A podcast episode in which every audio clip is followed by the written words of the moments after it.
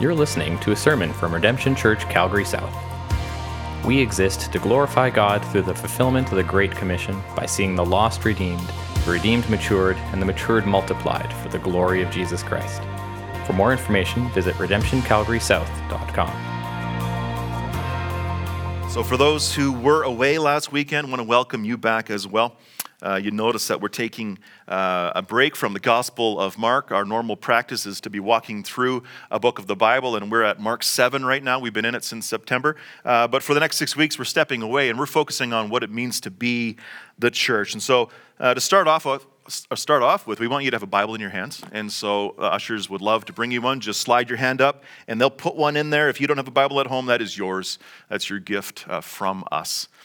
And uh, so, with that, let's be turning to the book of Acts, uh, chapter 2. Acts chapter 2. And we're going to be looking at verses 42 to 47. Now, like I said, uh, we are stepping away from the Gospel of Mark. We're going to be looking at Acts here uh, this morning, Acts 2, chapter, uh, Acts chapter 2, verses 42 to 47. And it's a timely thing for us uh, because we, as a church, uh, we are young. We are, uh, we've been around for about a year and a half as a launched church, and we need to focus our eyes on what it means to be God's people for His glory. Uh, and so we're also moving towards being members of this church, and so that's one of the reasons we're doing this as well. And what we're interested in here at Redemption Church is what God has to say. We're interested in what God has described and what He has prescribed in His Word regarding the church. Now, last week I presented kind of a, a high uh, level biblical theology of, of the assembled people of God's glory uh, for his namesake. We looked at the Old Testament, right?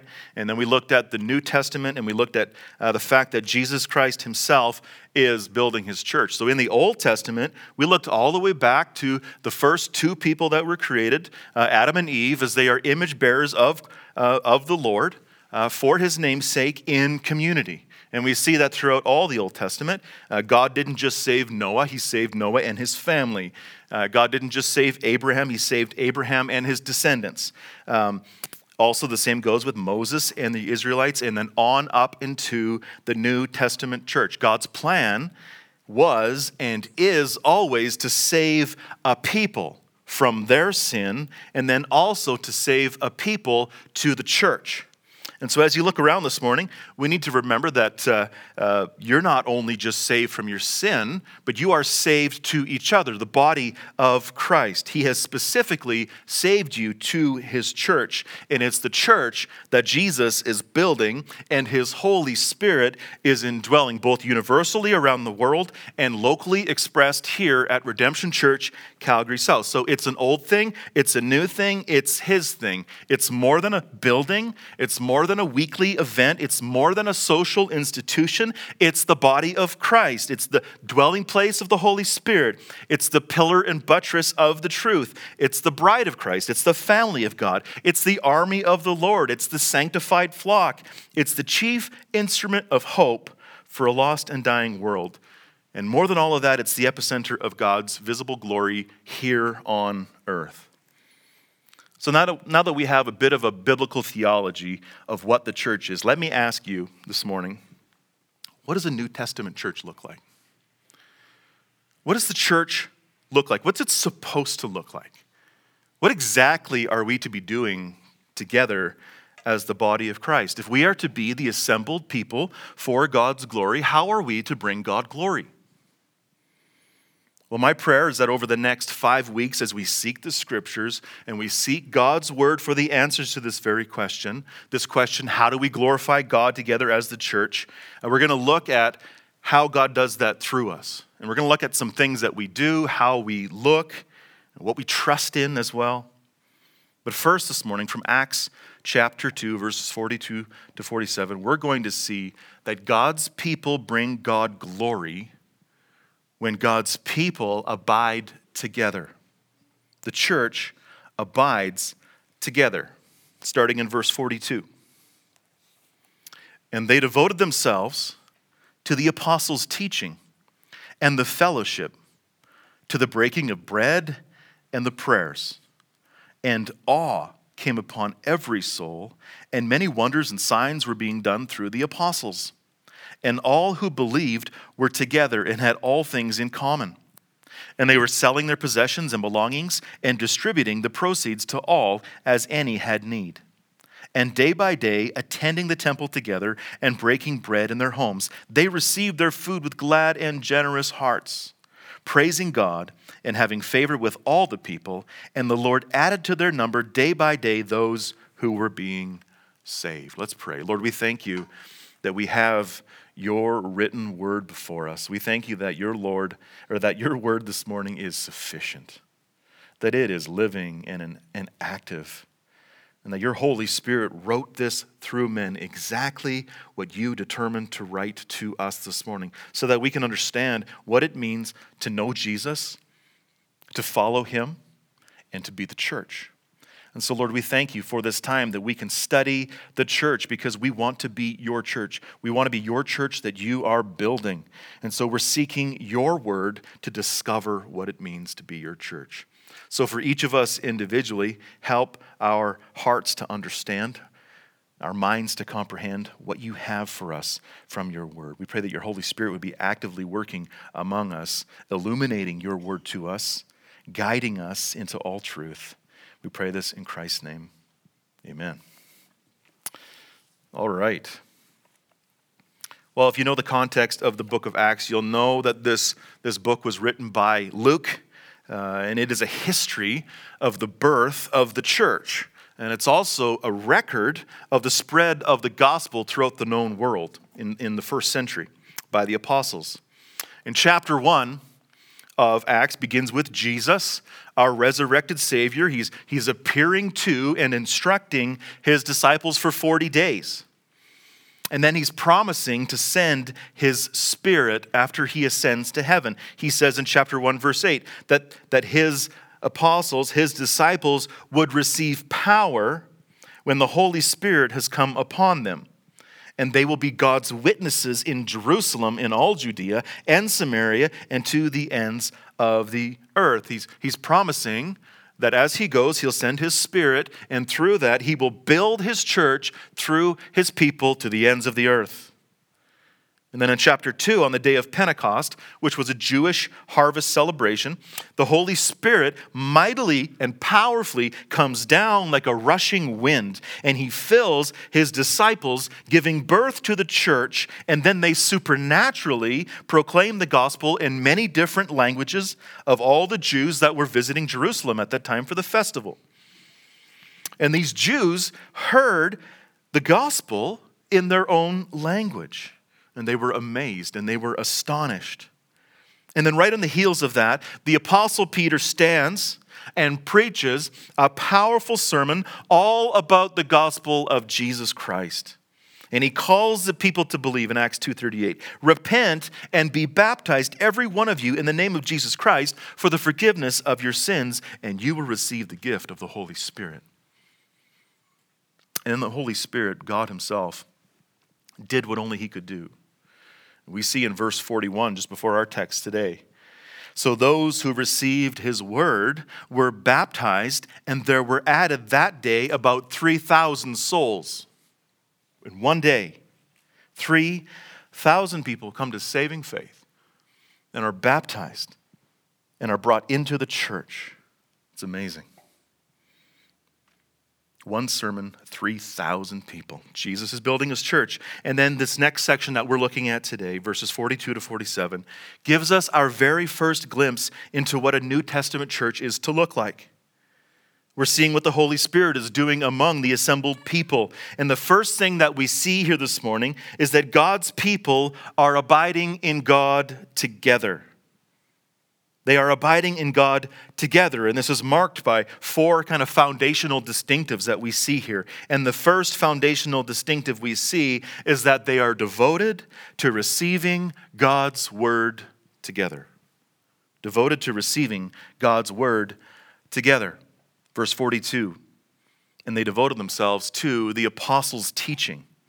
That's the word that is being preached. That's the word that you have in your hands this morning. And then verse 43 says, Awe came upon every soul, and many wonders and signs were being done through the apostles. And so, the first thing that we see here being modeled for us in the very first church is the primacy of God's word. They were devoting themselves to the apostles' teaching. We see that the apostles' teaching was the primary guiding foundation for the church, and they were holding fast to it. You see, the early first century church, Christians didn't have what you have. They didn't have the New Testament in their hands. At that time, the Holy Spirit was still writing the New Testament, the Bible. Yes, they had the Old Testament scriptures, but God was writing the New Testament that we have today. They didn't have that. And he was and he was showing them through the apostles as they were specially indwelt by the Holy Spirit. Remember these men were just 12 ordinary men, but they were extraordinarily empowered by God's Spirit to do his work and to speak his word to his people. 2 Peter 1 19 to 21. And we have the prophetic word more fully confirmed, to which you will do well to pay attention, as to a lamp shining in a dark place until the day dawns and the morning star rises in your hearts. Verse 20, knowing this first of all, that no prophecy of Scripture comes from someone's own interpretation. For no prophecy was ever produced by the will of man, but men spoke from God as they were carried along by the Holy Spirit. That's how God wrote His Word. That's how you have this book with His words in your hand today. So we have to remember that the apostles' teaching at that time was God's special revelation to mankind, it was His Word. And the people understood this, and they devoted themselves to it. We just heard that the Apostle, the Apostle Peter just stood up and he preached a powerful sermon. And he was teaching from the Old Testament scriptures that Jesus Christ is the Messiah. He is the Lord. He is the one who was resurrected from the dead. And he's calling the Jews to repent and be baptized. And as the people listened to his sermon, their eyes of their hearts were opened and they believed. And then they began to understand that these apostles, these ordinary men who were empowered by the Holy Spirit, they now had the divine authority to speak God's word to God's people and to teach it. And now we have it today in our hands. It's amazing. This is exactly what Jesus promised. He said in John 14 26, we looked at this briefly last week. He said, The Holy Spirit will come and will teach you all things. This is a promise for his apostles. And he will bring to your remembrance all that I said to you. So, as we've seen Jesus, as he taught his disciples for that three years of ministry, and then even after his resurrection, now as Jesus has ascended, the Holy Spirit who filled the church was now guiding and empowering the apostles to remember and teach exactly what Jesus wanted them to teach. And then verse 43 shows us that God affirmed their teaching. He affirmed their teaching through signs and wonders, and the response from the people who were watching is awe. Awe came upon every soul. Many wonders and signs were being done through the apostles. God is affirming that their message is from Him. So, brothers and sisters, if we want to glorify God, if we want to glorify God as His assembled people, we need to start first by abiding in His Word. Just like the church in Acts, we need to devote ourselves to His Word together. The whole context of this section, they do everything together. This is a primary distinctive for any New Testament church. It's a primary distinctive for us. This is what drives our church to make things like this just our, our foundational statements. And the first one is bold preaching. We believe in the teaching of God's word. We believe in bold preaching and teaching. We, we, we don't want to give man's opinion, we don't want cultural concepts, but we want God's very word. Now, just this past week, I was reminded about a church that I visited many years ago. It was a nice church, nice building, friendly people good worship band. But when it came to the sermon, instead of God's word being opened and carefully preached, what happened was is we ended up watching clips from a movie called Cheaper by the Dozen. And then the pastor got up and he began to teach moral concepts from the movie Cheaper by the Dozen. Is this what it means to devote ourselves to the apostles' teaching? Of course not. But sadly, this is the direction of some churches today. Instead of holding fast to God's word, they're, they're running away from it. Or they're tragically misusing it and abusing it. One prominent church leader out there today is actually teaching that we should stop saying things like the Bible says. He says it's because it's culturally irrelevant.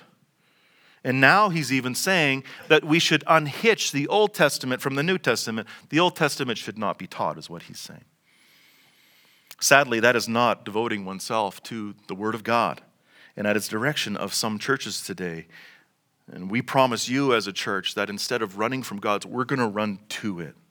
Isaiah 66, verse 2 says, But this is the one to whom I will look he who is humble and contrite in spirit and trembles at my word.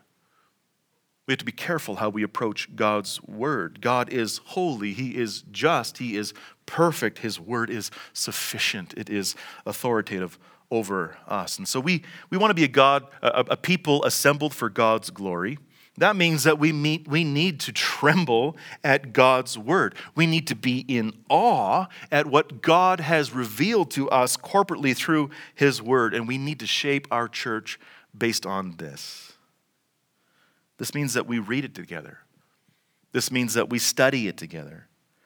This means that we meditate on it together. We, we memorize it together. We apply it together. We counsel it to one another. We pray it together. We pray for each other in it. We sit under a regular diet of God's word, faithfully taught and preached. The Holy Spirit always leads his church to his word, never away from it. John Stott said in his commentary, the Spirit of God leads the people of God to submit to the Word of God. The Word of God is primary, it's foundational. If God really wrote a book, how much more should we cling to that book? How much more should we, would, should we be turning to it together? Should we be turning away from the world and turning to the truth of Scripture? How much more should we be forsaking our own folly and seeking the wisdom of God through His Word? How much more should we to be together, embracing the gospel as revealed here, pursuing God's will as revealed here. If we want to be God's people assembled for God's glory, the Bible has to be our primary foundation. Because without it, we don't even know who Jesus is. Without it, we don't know what salvation is. Without it, we don't know what eternity brings. Without it, we don't know what the gospel is. And so we see that the first century church knew this and they held fast to it. They devoted themselves to the apostles' teaching, and so do we. Next, we see a second foundational distinctive here that an abiding, God glorifying church is also devoted to sacrificial fellowship together. Verse 42, halfway through, they devoted themselves to fellowship. And then verse 44, and all who believed were together and they had all things in common. Verse 45, and they were selling their possessions and belongings and distributing the proceeds to all as any had need. So we see here they're devoting themselves to fellowship, koinonia, which literally means to partner with or to share in something. And so, what we're seeing on display here in the first New Testament church is that the gospel of Jesus Christ produced such an indwelling, abiding glory of God in his people that he's producing love for one another.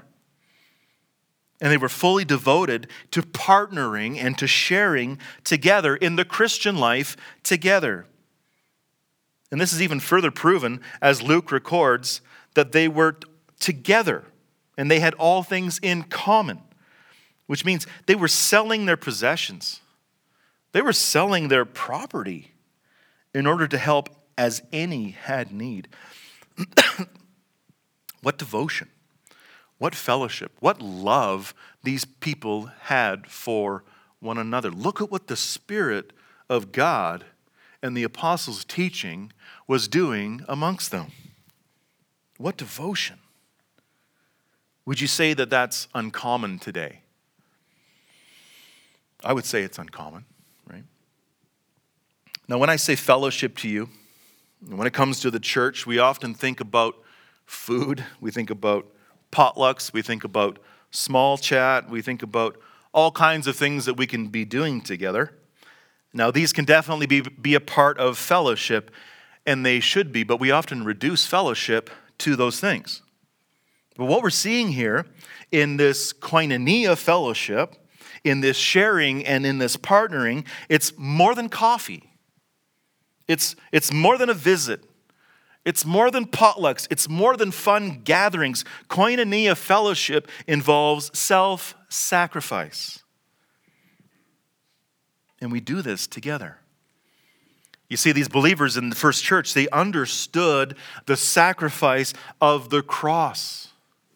They understood what Jesus meant when he said he's going to lay down his life for his friends. They understood Jesus in 1 John 3:16. By this we know love that he laid down his life for us. And we ought to lay our, down our lives for our brothers. They didn't let materialism get in the way. They didn't let consumerism get in the way. They truly loved their brothers and their sisters and Jesus Christ, and they gave of themselves. They were compelled by the gospel. They were compelled by the same love that saved them. I mean, they're, they're selling their possessions and their belongings. They distributed the proceeds after they sold those to anybody as they had need. They didn't pay lip service to this. They actually stepped in to the situations of need and they sacrificed what they had for the welfare of others. And if you look at the historical context, it reveals the great need that these people had. Remember that these were new Christians. Uh, they were Christians who came to faith Previous to that, they were Jews from all over the Roman Empire, and they spoke all these different languages. And now they heard the gospel in their own language, and now they're saved and they are a part of the church. And at home, there was no church. And so many of them wanted to stay with the church in Jerusalem. And all of a sudden, they had great need because they didn't pack to move to Jerusalem. They were just coming for a visit. And so we see that these new local Jewish Christians needed help. They needed jobs, they needed homes, they needed food. And so the Jews who were Christians who were now living in Jerusalem previous to that, they started to sell their stuff so that they could help their brothers and sisters in need. We have much to learn from that. They were spirit filled and open handed. They were open handed with their stuff, they were open handed with their food, with their homes, and with their money. They truly lived out what's mine is yours. Again, what we see on display here is such love. Jesus says in John 15, verse 35, By this all people will know that you are my disciples if you have love for one another. They loved each other. Now, over the history of our church here, over the past, it's been around two and a half years we've been together as a core group and then as a launch church. I've witnessed a lot of love in you. Really have. And it's been encouraging. When someone needs to move, we're on it. When someone's down and out, you're helping, you're providing their needs. When there's been a medical situation or there's been a new birth, uh, you're all over it and getting meals prepared. You are loving one another. And, and, and that encourages my heart as I see that. The Spirit of God is actively at work in this church. That's awesome. It's really, really awesome because God is doing work in you. True fellowship is taking place among us. This love that we have for one another, we have to remember, is born outside of ourselves. It's the love that comes from Jesus Christ. As the Holy Spirit produces more love in us, and as He grows us, we love each other all the more. But can we agree there's always more room for more love? There's always more room for more sacrificial fellowship, is there not? How much more should we sacrifice our own comfort for another church family member? How ready are we to interrupt our plans for the sake of someone else? How committed are we as a church to prioritizing koinonia fellowship among us? Some good questions for us to be pondering as we apply what we're seeing here into our own lives. So, as we seek to be God's assembled people for God's glory here at Redemption Church, let us devote ourselves all the more to fellowship. And we're going to dig much more into that in our sermons to come of what it means to connect as a church. But as we continue in our text today, next we're going to see a third foundational distinctive for us as a church. And it's, it's seen here in verse 42c again and on that they were devoted to regular worship together. 42c. They devoted themselves to the breaking of bread. This is the ordinance of the Lord's Supper that we're seeing here. And then verses 46 to 47. And day by day, attending the temple and breaking bread in their homes, they received their food with glad and generous hearts, praising God and having favor with all the people. And so we see here foundationally that the first church was incredibly active. They were extremely active in gathering for worship together, both in the public space at the temple and in each other's homes. It says that they were breaking bread, they were attending the temple. And it says they were doing so day by day, and they were praising God. This is active, corporate worship together. Now, the temple it was the only place big enough for these thousands of newly converted Christians to gather together. They would meet in Solomon's porch or Solomon's portico. I got a picture of it there, I believe. So that would be where that red arrow is. That's Solomon's portico, similar to the other side with this open space. A place large enough for them to be meeting. And uh, then it also says that they were meeting in each other's homes. But when we look at Solomon's portico, the larger gathering together, uh, we see also in Acts 3:11 and John 10:23 that it was a place that Peter would go and he would stand and he would boldly preach to God's people. And these people would gather there and they would worship without shame. In the shadow of the temple, the Old Testament, the Old Covenant, the Old System, the New Testament church would stand and worship the Lord without shame. And they did this day by day, day by day, and also in each other's homes as well. But when we look at that phrase, day by day, if we can be honest with one another, sometimes we just have a hard time getting to church, being with God's people once a week. Sometimes we let other things get in the way. Other priorities are taking precedence in our lives. You know, one of the, one of the challenges of our Western culture is that we elevate earthly pursuits and hobbies and, and things so highly that they come before being with God's people in a regular assembly. Sometimes we even just let little things get in the way, right? Maybe we're having a bad week.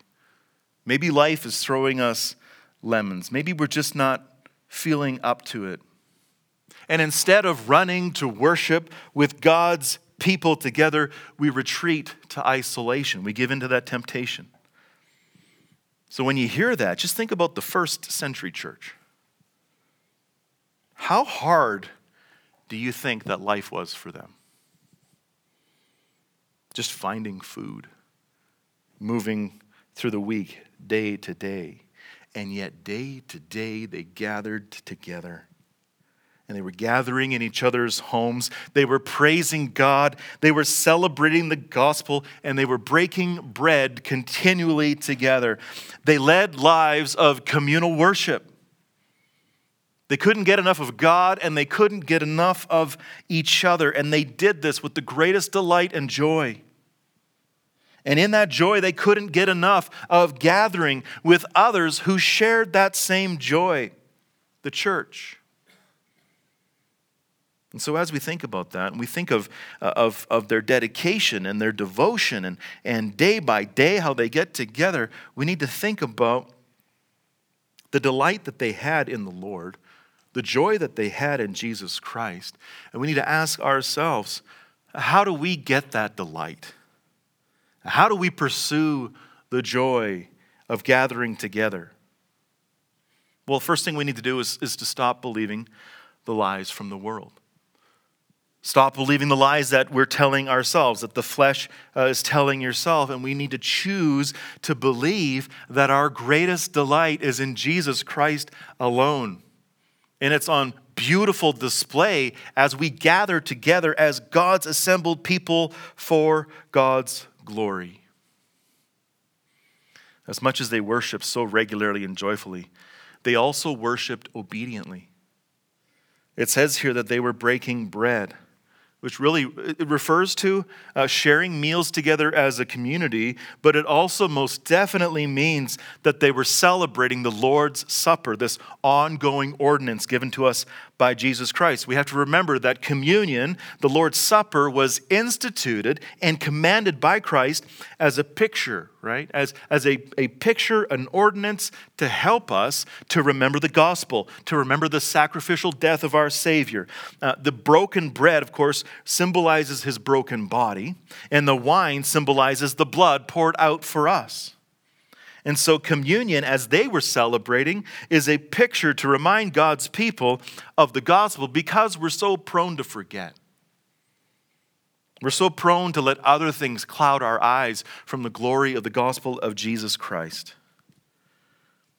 So we see that, that the Lord's Supper, communion, the breaking of bread together, is an earthly picture of an eternal reality that Jesus himself gave to us revealing the gospel, revealing that Jesus Christ, God Himself, lived the sinless life that we could never live. And He died the death that we deserve because He loved us so much. Our bodies should have been beaten, our bodies should have been nailed, we should have been scourged, our blood should have been poured out.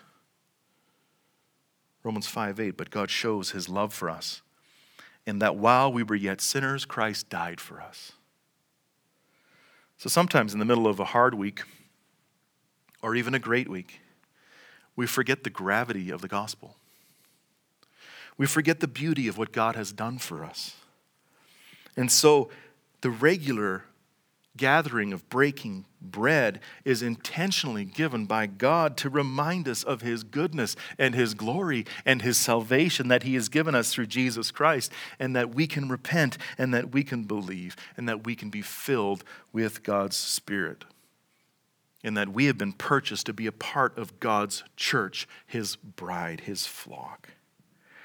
And so, a spirit filled, abiding church is a worshiping church. It's a church that gathers regularly, day by day. Day by day means more than Sundays. This is the reason that we as a church have small groups. This is the reason that we have monthly men's groups, monthly women's groups. This is why we have marriage groups. This is why we have prayer meetings. It's not just to be busy. It's not just to be doing ministries, because we see in Scripture that more regular contact together in God's Word, devoted to His teaching, in prayer, in worship, is good for the church and it brings God glory. It's not just about being busy, it's to provide more opportunities for us to rub shoulders together, to gather together in worship. Because why? Because God is worthy, He is worthy of all of it. And so we're here to devote ourselves joyfully to continual worship together. And that's what we've seen with them. They devoted themselves to the breaking of bread. They devoted themselves to God's word. They devoted themselves to sacrificial fellowship. And then we see here, lastly, that they were devoted to fervent prayer together. In, in the last part of verse 42, they devoted themselves to the prayers. The first New Testament church devoted themselves to ongoing, fervent prayer. They devoted themselves to going to the Lord together for the church. As they went from the temple and as they went home to home, they would have been praying. Prayer would have been a central part of their fellowship. When Jesus ascended to heaven in Acts chapter 1, the disciples didn't go home and give up. What did they do? Acts 1 13 to 14. And when they had entered, they went up to the upper room where they were staying Peter and John and James and Andrew, Philip and Thomas, Bartholomew and Matthew, James the son of Alphaeus, and Simon the Zealot, and Judas the son of James. All these with one accord were devoting themselves to prayer. Together with the women and Mary, the mother of Jesus, and his brothers, all of them were devoting themselves to prayer. Jesus goes to heaven, they go to prayer. They were dependent. They were expectant that God was going to answer their prayers. They believed when Jesus told them that whatever you ask in my name, that will I do, that the Father may be glorified in the Son. They believed that. Prayer to them wasn't a last resort, it was the first resort. They believed in the power of prayer. We see this throughout all the New Testament as the church continued in Acts, in Acts chapter 3, verse 1, we see Peter and John going up to the temple to pray with others. Chapter 4, verse 31, we see the church desiring more boldness for the gospel. And so, what do they do? They pray. And when they had prayed, the place in which they gathered together was shaken. And they were filled with the Holy Spirit and continued to speak the word of God with boldness. They prayed for boldness, God gave them boldness. Began with prayer. And then as the church began to grow, in Acts 6, some issues Uh, arose in the church, and the apostles had to delegate some practical workload to others so that they, it says in Acts 6 4, but we will devote ourselves to prayer and to the ministry of the word. Prayer is central. Also, Acts chapter 12, when Peter was put in prison, what did the church do? Did they run away in fear? No, they fell to their knees and they prayed. And Peter was miraculously freed from prison, all because of prayer. And as you look at the church throughout the rest of the book of Acts and into the New Testament, the church was an abiding church abiding in prayer together. When God's people assemble for God's glory, prayer is at the very heart of their gathering. Prayer to the church is the access point for power. The access point for power, for God to, to divinely and sovereignly do his work through our prayers. They understood, yes, that God was in control and that He called them and commanded them to continue steadfastly in prayer, to pray without ceasing, to pray at all times in the Spirit. It's the only way. They had a praying culture, it was regular, it was powerful, it was normal. If a prayer meeting was called, they would show up strong.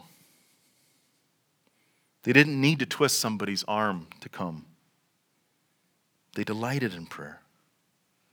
And they knew that apart from seeking the Lord in prayer that their work would be in vain. So let me ask you, do you want to grow as a Christian?